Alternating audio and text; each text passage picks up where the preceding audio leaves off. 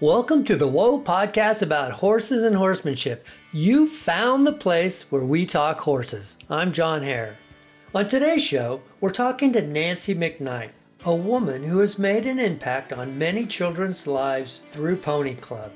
The story begins with her son Kelly, who emailed me to say he thought his mom would be a good guest on the podcast. Nancy has had a remarkable life with horses.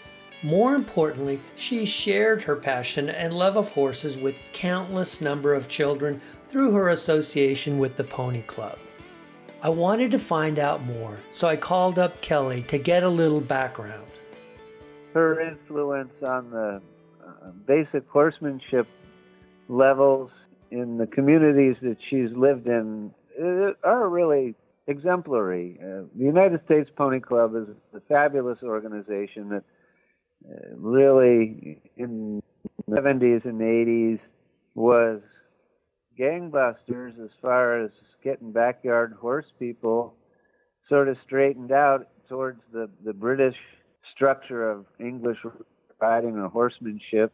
We didn't have anything else. It was Tom Dorrance and a lot of the, the cowboy stuff, which is obviously fabulous influence, but it was, was different. And anybody did the hunter jumper thing, as it's called now, or the English riding, equestrian riding, there was a lot of influence from the United States Pony Club, which was very grassroots since she started a couple of the clubs and since she was regional supervisor for Umbrella over a number of clubs.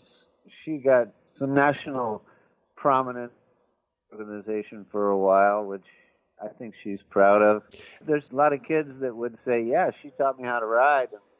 That that's a powerful thing, I think. If you've listened much, you know one of my favorite questions is how did you get started with horses? Nancy has an interesting origin story, and Kelly told me all about it. As I know it, back in the day, Grandpa was the first guy to sell the hay balers and started a farm machinery business in Hebron, Illinois that basically ushered in the transition from horse drawn plows and cutters and everything to the tractor. And so he would take in groups of horses in trade, partial trade and payment for a new tractor and take the horses back to the farm and my mom and her sister fix them up and play with them a bit, and Grandpa would resell them off in some other way. But the the farmer would go down the road with a new tractor rather than a couple of horses that he was farming with. Do you think that's where she learned her horsemanship from? Passion uh, of this level kind of goes deep to the roots, and that's pretty much where the roots come from. I think the, the 10,000 hour rule holds up real true in, in, in horsemanship. Mm-hmm. You know, but it probably takes 20,000 hours to, to become a, a, a real horseman where you, you know, not just a rider. Riding can be done in 10,000 hours or parts of it can be accomplished. There's a depth and knowledge that goes beyond riding sometimes into just, you know, horse care so it's it's different. You, you know, you got veterinarians and and everything else that makes this all work.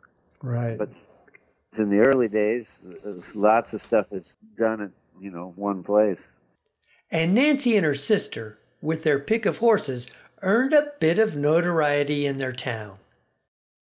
As the rumor goes, you know, she never never paid for an ice cream cone uh, uh, as a kid because the ponies that were brought back from the trades were on the little local racetracks there around her neck of the woods, and she and her sister could go downtown and everybody'd buy her an ice cream cone because she had the fastest pony at the fair. Wow. Yeah, just little stuff like that that make you a celebrity in a small town that's structured around that sort of thing. Nancy realized that she and many others needed help with their horsemanship so she found a solution. Mom, mom learned along with the pony club structure. I'll have to say she's she's a school teacher, and you know that's what she did before, mm-hmm. and and she just sort of learned the curriculum of, of the United States Pony Club rankings D, C, A, because she had that Midwestern background that didn't include a lot of that stuff. There were a lot of shortcuts. I'm sure Grandpa didn't do things by the Pony Club book, that's for sure. so we were very, very backyard when when I was a kid at first, and, and just followed the recipe book. And since she learned it so well, that's when she started to teach it. That was sort of the philosophy of that organization. And then, having taught it, she just kept, you know, kind of growing clubs. And when she moved to Oregon, she just she moved to Oregon thinking she was going to be less ambitious than she was here, and she turned out to just duplicate the whole process. I wasn't quite sure how it was going to go. Cold calling Nancy might be a tough interview. She didn't know who I was or even what a podcast is, but I knew we shared a love of horses and a passion for learning. She was leery at first, but as soon as we began talking horses, we found common ground. Hello? Hi, is this Nancy McKnight? Yes, it is. I do oh. a podcast about horses and horsemanship, and I was wondering if you had a few minutes to talk about your life in, with horses. I don't have anything to do with them currently. I mean, I have throughout my life, but I, as of right now, I don't have anything at all to do with with uh, Pony Club. Actually, that's what I'm interested in: is your history with horses. Oh my. Okay and I may not have all my details correct, but I understand that you've helped a lot of kids get into horses over the years. well, that's probably right. that's all I really want to talk about. I understand you have a lot of stories to tell. All right. When did you get started? Well, let's see. 60 years ago. Oh, goodness. May I ask your age now? 89. Oh my gosh. And what got you into horses initially? Well, we always had ponies as kids, and I kind of grew up with them. Uh huh. Then, when I had children, I started them with their horses, and that kind of grew into the neighbor kids with horses, and and uh, I believe in the United States Pony Club, and I became associated with them as an instructor and as a district commissioner and so forth. I was um, horse show chairman in San Mateo County when the horse activity really built up there. So th- there's always something somebody can volunteer for with horses. So and I truly believe that it's a it's a good thing. I grew up in Central California and I had uh-huh. really no knowledge. I got, came to horses late in life. So I have uh-huh. no knowledge about what the Pony Club is or what it its function is. Can can it's you give a, me a little It's a national organization. Uh-huh. Uh, based in Kentucky and it has branches throughout the whole United States and then individual clubs and individual communities, uh, which become part of a district, which becomes a larger district, which connects into the National Pony Club. And what is it supposed to do? Well, it fosters kids and horses and uh, knowledge, uh, mounted and unmounted. And it started out uh, strictly English, but now it's branched into Western riding also. How would you get the kids interested in ponies? How did I get them interested? Yeah. How do you keep kids from getting interested in ponies? I mean, I raised ponies when my son was a tiny fella, and the neighbor kids were there, and the, the larger neighbor kids were there, and then the whole state, and that's the way it goes. Uh, what kind of things would you teach them? both mounted and unmounted, uh-huh. um, how to ride the horse and how to take care of the horse. It branches into everything that there is to know about horses, whether it's it's daily care or grooming or or veterinary work or or actual riding. it was strictly an English emphasis, but they Mm-hmm. have branched now into Western uh, Pony Club also. I think mainly it still fosters with uh, the English riding, but um, what else? What else can I tell you? well, what were some of the things that you thought that the kids really enjoyed learning about? well, if a kid likes horses, he's going to like horses. Mm-hmm. and getting a youngster knowledgeable and proficient with his own horse or with the horse that he's using just enhances their interest and ability to do well with with that horse so they can start knowing that I think that's a saddle and Uh-huh. then and then end up knowing the difference between the way a saddle fits and the way a, uh, a saddle is the way you sit in a saddle. Right. So it starts from the very beginning. I remember uh, asking a, a youngster at a, a fair that we had, "What do you feed your horse?" And the youngster looked at me and said, "Well, he likes jam, but he don't like bologna." And I, what? And I said, "How did you find out that?" And she said, "Well, I share my sandwich." that was a beginner. that was a beginner. But but you try to to get the love of the horse and the sincere interest in caring for the horse as well as the proficiency in riding. It just is a life skill.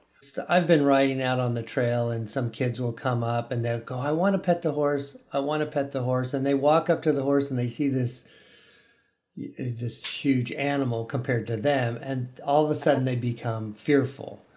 How Oh, that's that's a good thing because you you know fearful is is a is a caring thing, and then uh, you pick the right horse and uh, show them how to approach the horse and what's safe and what isn't and what's frightening to the horse and what's welcoming to the horse. It's it's a matter of equine ecology, uh, psychology. how did you learn about that? Well, as before I could walk, I was riding in the front of the saddle with my brother, and he'd hold on to me, and it evolved from that. I made a lot of mistakes through the through the years, but uh, we had horses when I was tiny, and I've had horses all my life. I heard a story about races at the county fair. Right. I had a, a, a pony that was very fast. And yes, I got ice cream cones all over the county because they all knew my pony. And she was fast. And uh, we raced. And uh, not that I'm a 100% in favor of pony races, but that's what we did at the time. And she was good at it. So that got me started. How old were you when you were racing ponies at the fair? oh, eight, eight, I suppose, seven or eight, something like that. Do you think that when you start at such a young age that that kind of just opens up the world of horses to you? Oh, ab- absolutely, absolutely. I, you know, if I if I could rule the world, I'd have every child have an opportunity to have a good pony as a youngster and grow with it.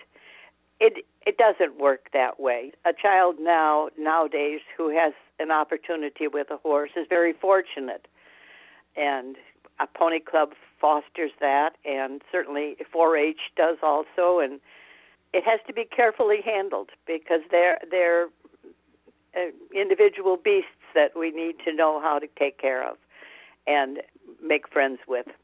Did you just learn your philosophy about horses through the School of Hard Knocks, or was there somebody that was influential? Oh, my family, my my dad was a farm implement dealer, Mm-hmm. and he he made sure we had horses. Your dad was a farm implement dealer, and he made sure you had horses. Yes. Uh, how did that work exactly? I, I don't understand tractors and horses. Well, f- we lived in the country, Uh-huh. and kids just had horses in those days. Uh-huh. you know, if they were lucky. And he made sure I had a good pony, and I had an opportunity. My brother and my sister both rode, and um, I don't know. I don't know how it happened, but we were just very lucky, and always had ponies. Well, that's So- great. Uh, we, I grew up with them. hmm And then as you got older, Ed, did you did you see a need? Well, then, I, yes, I, I went from one pony to the next pony to the next pony to the next horse to the next horse. And when I taught school, I boarded my horse near where I was teaching. And Uh-huh. once once you're hooked, it's pretty hard to live without them. That's true. What's the difference in personalities between uh, horses and ponies? Is there one? yes, it's subtle. All of them aren't different, but I- I don't know if it's because of the people who deal with them that they their certain parts of their personalities uh, grow, or whether it's inherent.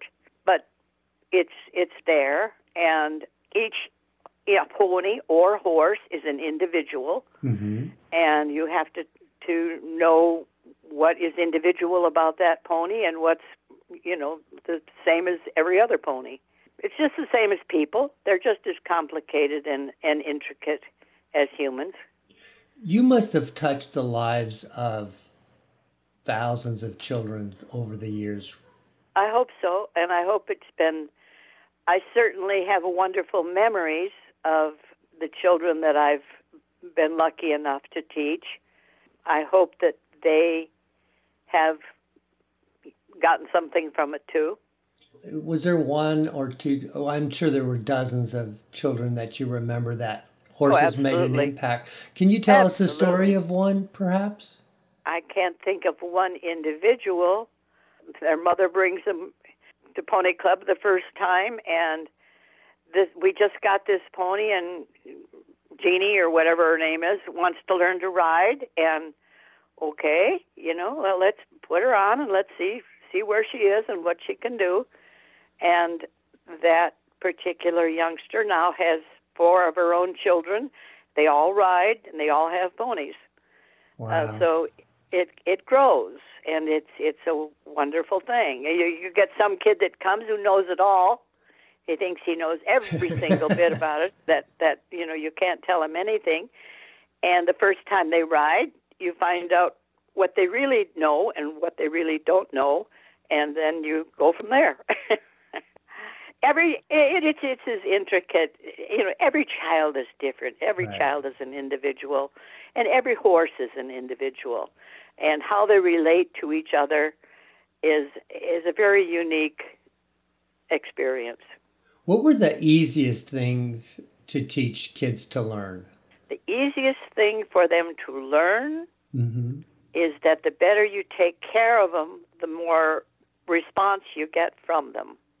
Hmm. Every individual is different. You know, you when the light goes on when you're teaching somebody and you see that all of a sudden I get it, uh, that's just a stellar moment for a teacher. Oh, I bet. Yeah. You know, I jumped it. I did. He didn't refuse. He didn't stop. He went right over. Yep, that's what happens when you do it right. Yeah. You know, some kids kind of tr- they initially start thinking of horses as big dogs and they want to kind of treat them as cuddly stuffed animals. Uh, did you find that hard to to change that attitude or would you encourage that and then Well, the horses help. The Uh-huh. horses kind of let them know that you know you don't treat me like a big dog, and I don't want to. It isn't a good idea for me to sit in your lap. Respect is an absolute essential when you're working with kids. Their safety is in your hands, and uh, you have to be sure when you're teaching a child with a horse that he understands that dangerous things can happen if if you don't read it correctly and if you d- aren't really aware of what's going on. yeah. It isn't like a, a little poodle dog. It isn't. It's a big animal with his own ideas and his own needs. So children need to learn that about horses just as they do need to know it about people. if a parent were thinking about getting their child into a pony club situation, what do you think is the best age for that? Depends entirely on the child. Mm-hmm. As early as early as they can understand teaching, learning. Right. With my own child, he rode in front of the saddle, you know, before he could walk. But I certainly would not advise other people to follow that suggestion. It it all depends on the the exact circumstance that the child is is in, mm-hmm. and how much parental or, or adult supervision and help they can receive. They can be dangerous if if you take chances that a child is not ready for. Right. Not intentional, because I, I believe horses are in, inherently kind, but they're af- afraid, and and that makes them makes the child vulnerable. And what did your son do with horses? he makes his living riding show jumpers. Does he really? Mm-hmm. Good, good, bad, or indifferent. Yeah, yes.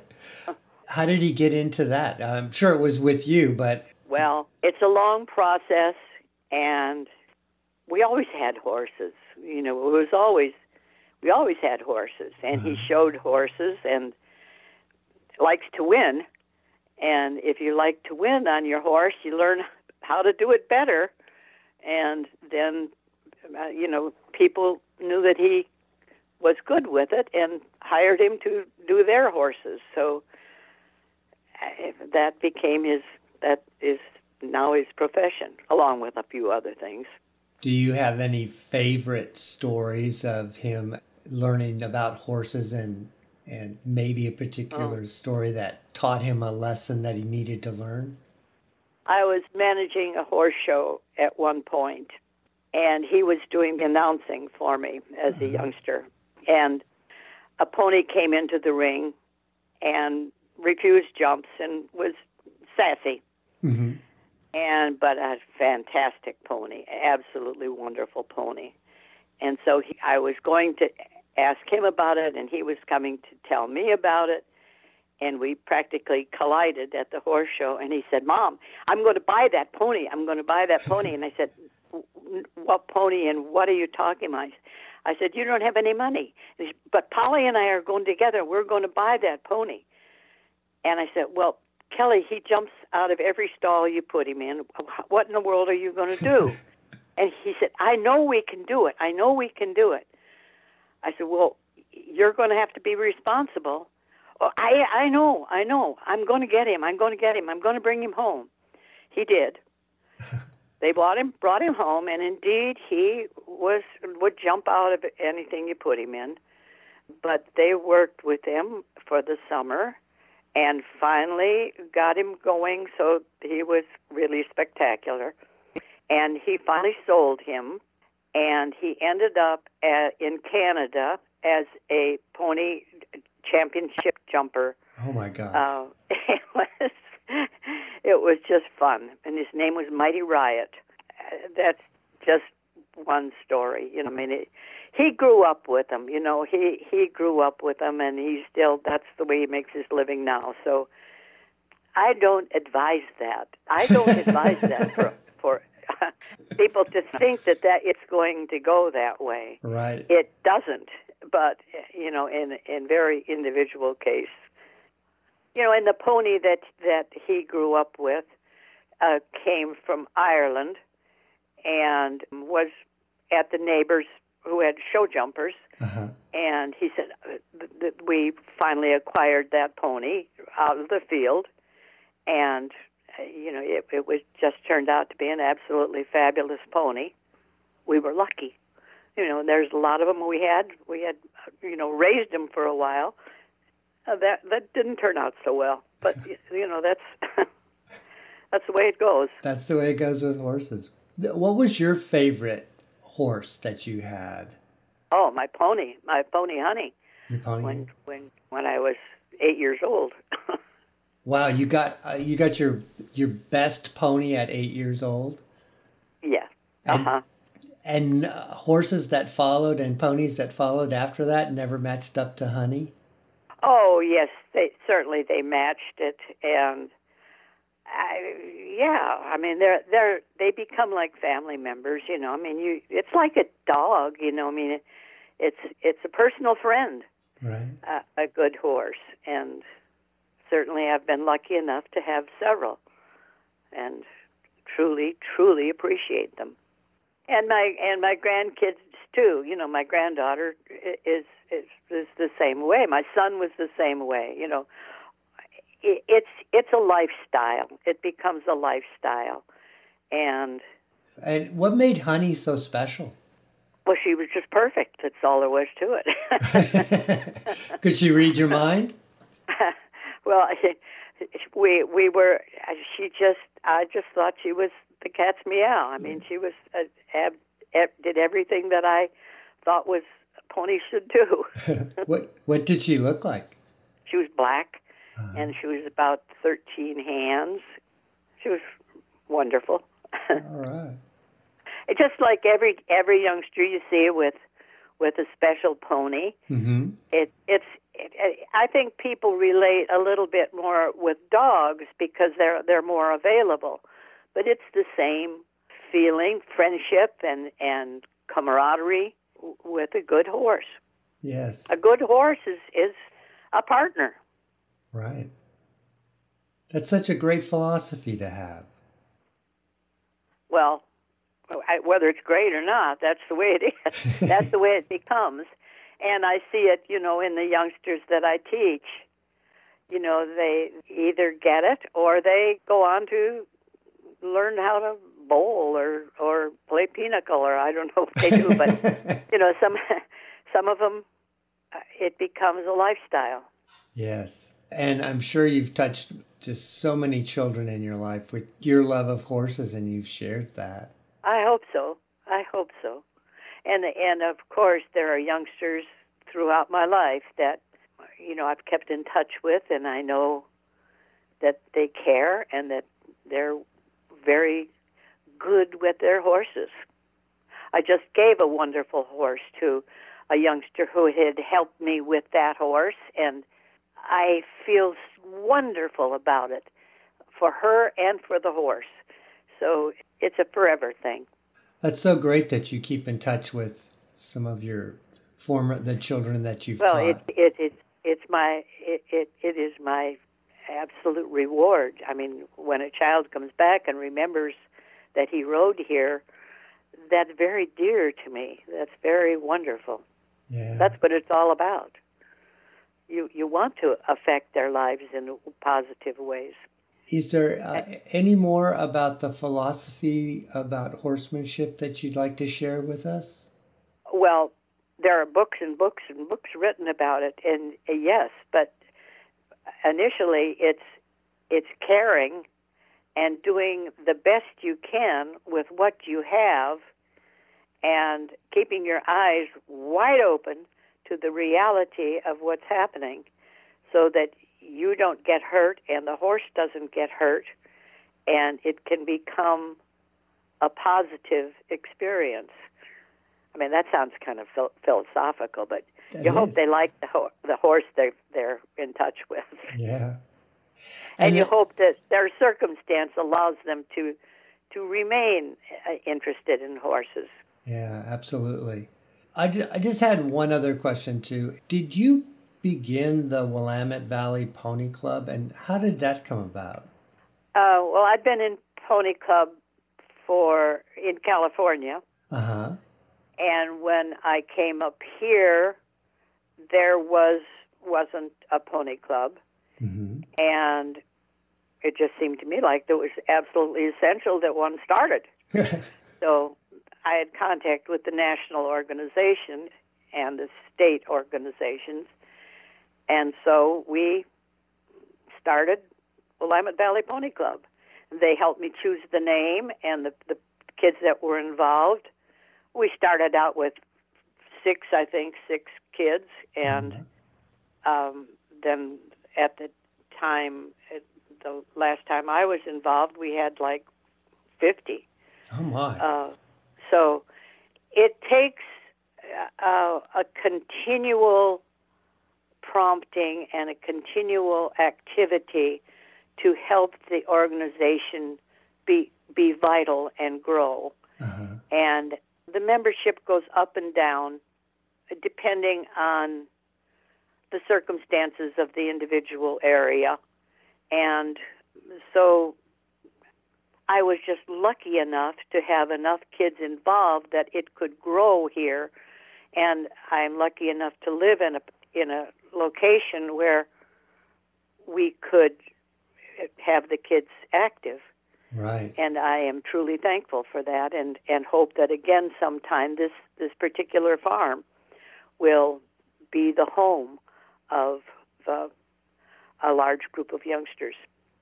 Well, it sounds like you've had a wonderful life with horses, and I hope it, It continues for many, many more years. Thank you. Thank you very much. I've I've really bent your ear. I I didn't know this was going to be a, a long phone conversation, but I hope that I've convinced you that Pony Club's a good thing. You have, you have indeed, and I enjoy talking to you. I, Thank you very much. Thank you for interviewing me, and, and I certainly hope that uh, you're very successful well, because thank you. uh, we we all need we all need to work together to foster this uh, wonderful feeling with the horses. It, we do, and my my sign off is always go have fun with your horses. That's a good one. That's a very good one. Yeah. Give him a kiss on the nose. You bet. Thank you so much, Thank Nancy. you. Thank you for calling. Bye bye. Bye. Nancy was so gracious with her time. It was really a joy to talk with her. And even at 89, her passion for horses continues to grow. Curious about Pony Club and its future, I asked Kelly his thoughts. You know, I think the importance of Pony Club has faded so much that it almost doesn't get the respect that at least a good handful of lifetime horsemen are, are going to understand. Uh, why do you think that is? Well, unfortunately, the cost of keeping horses in the back becomes so prohibitive, and the Mhm. opportunity to do so has, is become so limited that pony clubs can't really function in a rural community like they used to. Every uh, all the horses are kept in more institutional environment in a stable where they're boxed like a parking lot instead of the way we used to do it 30, 40, 50 years ago. You know where lots of times these clubs were were structured in areas where there were three acre parcels or ten acre parcels or whatever, and everybody rode to one central riding area to congregate and have the club meetings or whatever. At least out here, that just doesn't seem to happen anymore. Learning horsemanship for many of us is a lifelong pursuit. It's so important to get an early start. I came to horses at the age of 51.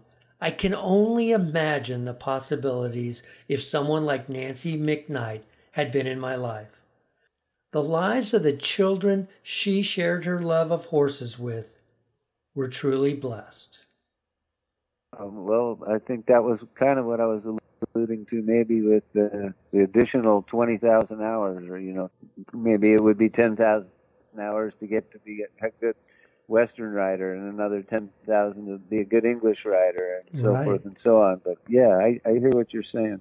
And when you said that 10,000 hours, I just, oh man, that is the perfect analogy. To get good at anything really takes an incredible amount of time because you can't you can't see anything from the first thousand hours that you see in the the fifth set of a thousand hours. So For sure. You can cut it down to 10,000 hours if, if you start to count when you're deliberate about trying to get better or to, to understand something more thoroughly. You know, as a kid, sometimes you're learning to ride, sure, and, you know, you develop a, a sense of balance and everything that you take for granted. And that's why you can't start that clock ticking. Because if I had to, you know, measure my clock, God, it'd be, you know, 60,000 hours Right. every day forever Right. But uh, there was a long, long time there where you don't even recognize you're doing it, and then there's a time in your early life when you, you think you know everything and nothing's happening. It isn't until you release on that and you go, this is completely humbling every step of the way. I don't know a damn thing. Every horse is brand spanking new.